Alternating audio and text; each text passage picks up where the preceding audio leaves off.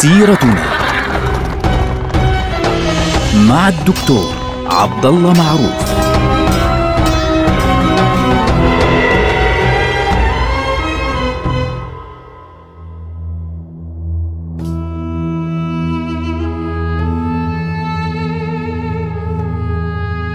السلام عليكم ورحمة الله وبركاته. سيرتنا سيرة هذه الأمة العظيمة، ونحن الآن في فترة من أعظم الفترات، فترة السلطان محمد الثاني، السلطان الفاتح. اليوم بدنا نتكلم إخواننا عن واحد من أعظم الأحداث التي مرت على التاريخ الإسلامي كاملا. بعد ثماني محاولات من العمل والجهد طوال التاريخ الإسلامي. ثمان محاولات لفتح القسطنطينية التي سيكون فيها آه، تحقيق لنبوءة رسول الله صلى الله عليه وسلم حول فتح القسطنطينية تمكن محمد الثاني ابن السلطان مراد الثاني من فتح القسطنطينية. اليوم بدنا نتكلم أو نبدأ نتكلم عن هذا الموضوع لأنه هذا لا يستطيع لا نستطيع أن نغطيه في حلقة واحدة. فتح القسطنطينية. طبعا السلطان محمد الفاتح أو محمد الثاني استلم العرش مرتين.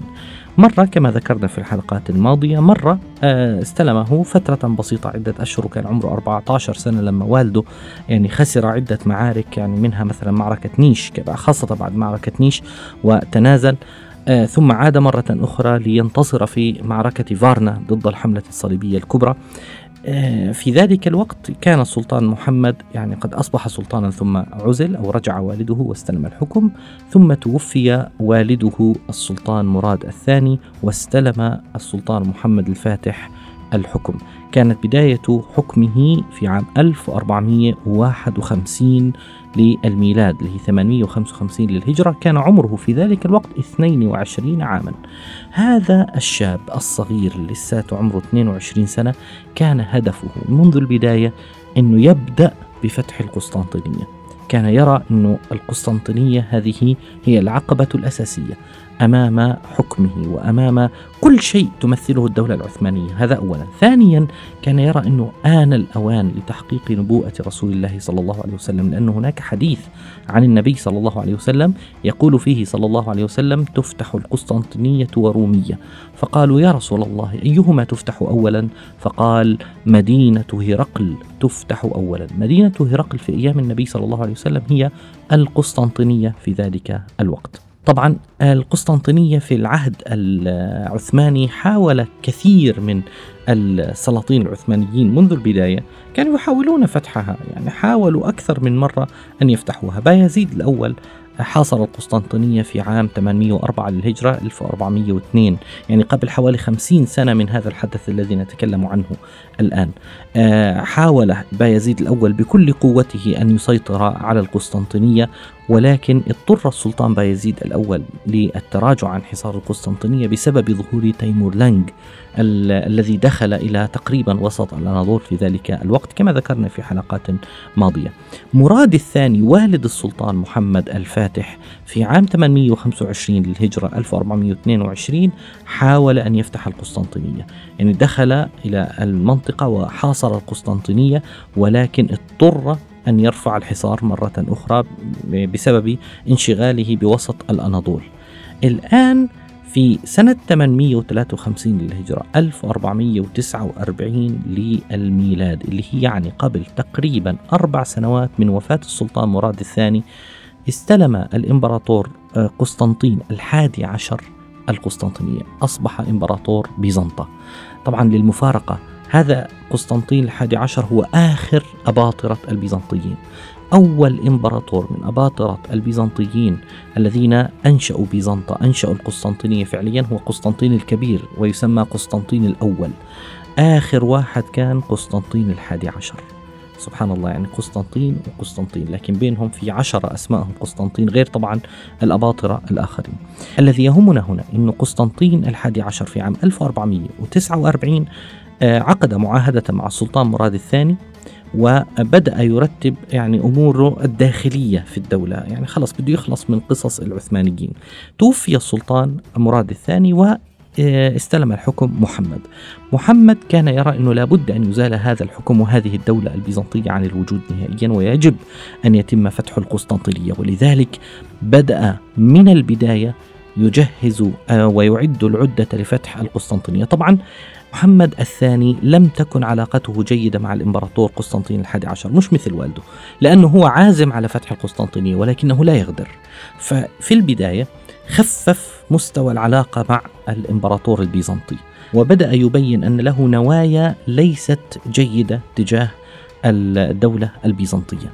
وفي نفس الوقت الامبراطور البيزنطي يرسل له سفارات فالسلطان يقابله بطريقة مختلفة تماما عن والده، لم يكن يقابل سفاراته بالترحاب أو بالتأهيل. والله مرحبا واهلا وسهلا. لا ابدا، كان يقابلهم بعدم اكتراث. ثم قام السلطان محمد بعملية اعتبرها الإمبراطور عملية خطيرة في آه، إظهار العداوة للدولة البيزنطية، إيش هي هذه العملية؟ بنى قلعة اسمها قلعة رملي. طبعا اللي بيعرفوا إسطنبول إخواننا اللي بيعرفوا إسطنبول هناك آه، جسر معروف في إسطنبول اللي هو هناك ثلاث جسور طبعا على البوسفور على مضيق البوسفور. اليوم جسر شهداء 15 تموز ثم هناك بالوسط جسر السلطان محمد الفاتح. ثم بعد ذلك بيجي الجسر الأخير الذي افتتح مؤخرا هو آه، جسر آه، السلطان يوسف سليم. جسر السلطان محمد الفاتح يقع في أضيق نقطة تقريبا من المضيق من مضيق البوسفور.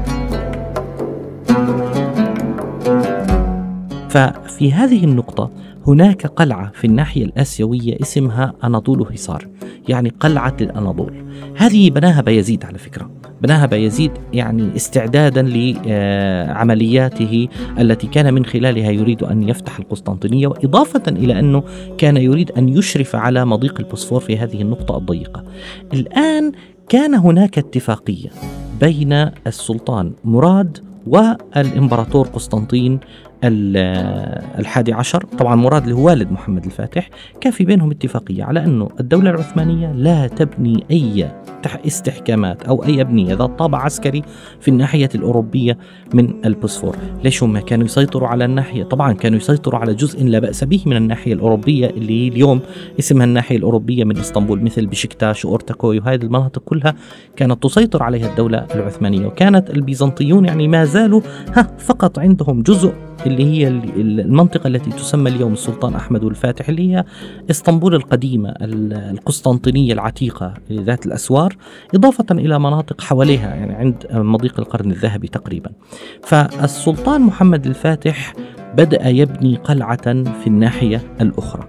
هذه القلعة كانت قلعة يعني مهمة جدا قلعة رملي اليوم نجدها مباشرة مقابل قلعة أناضول حصار في الناحية الأوروبية مقابلها مباشرة وهي للعلم مفتوحة للزوار بإمكان أي واحد أنه يدخل ويراها مباشرة. فالسلطان بدأ يرتب هذه الأمور بشكل واضح. ثم أظهر العداوة للدولة البيزنطية من خلال إلغاء راتب مخصص لشخص اسمه أورهان. أورخان طبعا هذا آه واحد من الأمراء العثمانيين كان يقيم في القسطنطينية برعاية الإمبراطور. كانت العادة في ذلك الوقت أنه حتى أضمن أنك أنت والله تعطيني آه حسن نية. إنه أنا أضع واحد من عائلتي من العائلة من الأشراف. مثلا أضعه عند الإمبراطور أو الإمبراطور يضع عندي واحد من أشراف البيزنطيين. عندي أنا العثماني فأنا أرعاه وهو يرعى فلان. ليه هذا الكلام؟ لإظهار حسن النية.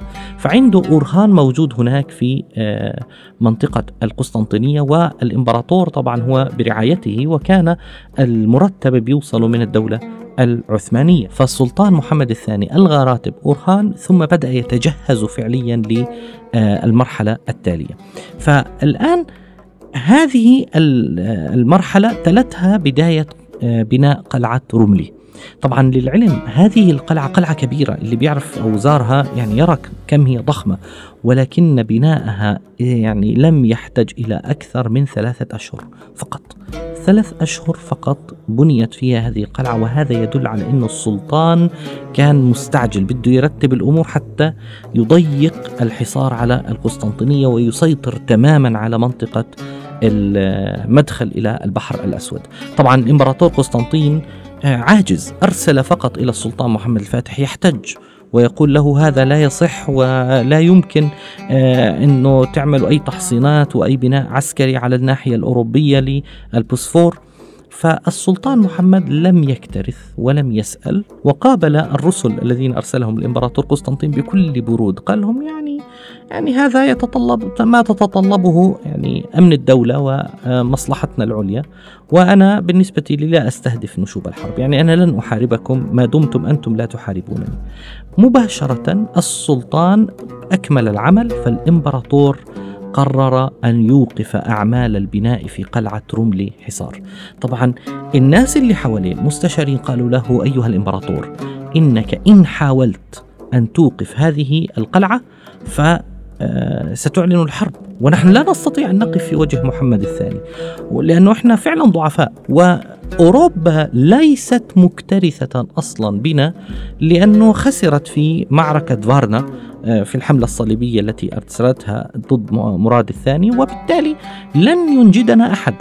لكن الإمبراطور كان يعني لا يرى أي طريقة يمكنه من خلالها أن يوقف محمد الثاني إلا بالعمل مباشرة على الأرض. يعني كان يرى أنه هناك معركة يعني هناك معركة. فاستعجل المعركة. طبعا محمد استفزه إن صح التعبير بعملية بناء قلعة رملي آه، وبالتالي كان يعلم الإمبراطور أن محمد لا يريد أن يغدر به ولكن هو يريد من بيزنطة أن تعلن الحرب على الدولة العثمانية وبالتالي تهاجمها الدولة العثمانية وتتمكن من فتح القسطنطينية. يعني الإمبراطور كان يرى من بعيد أن هناك حرب يعني هناك حرب.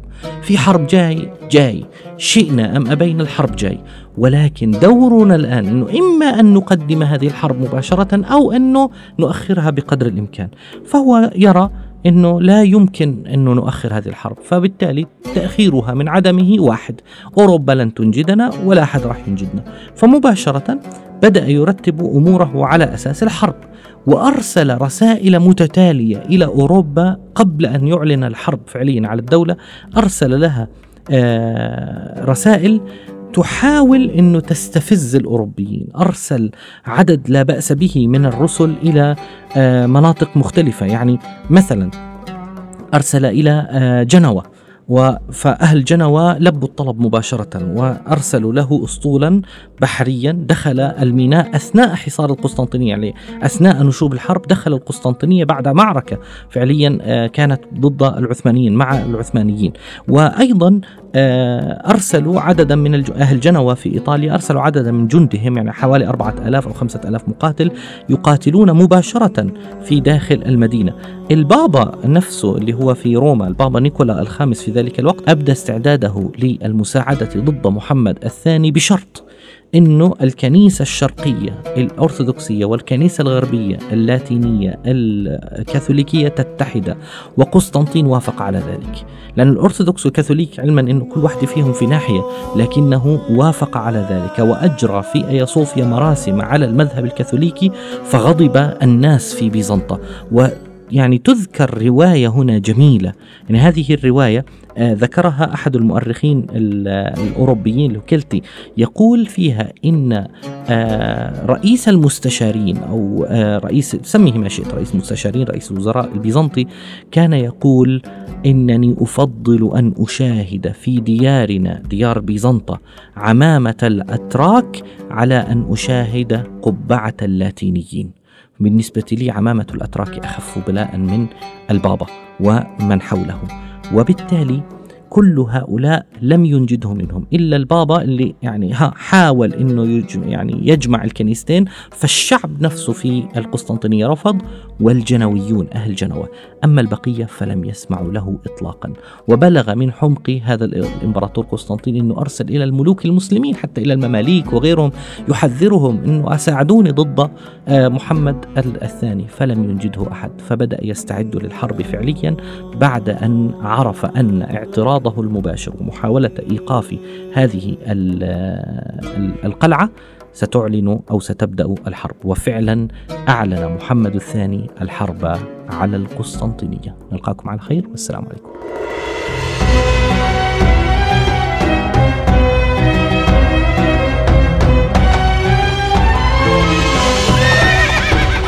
سيرتنا مع الدكتور عبد الله معروف.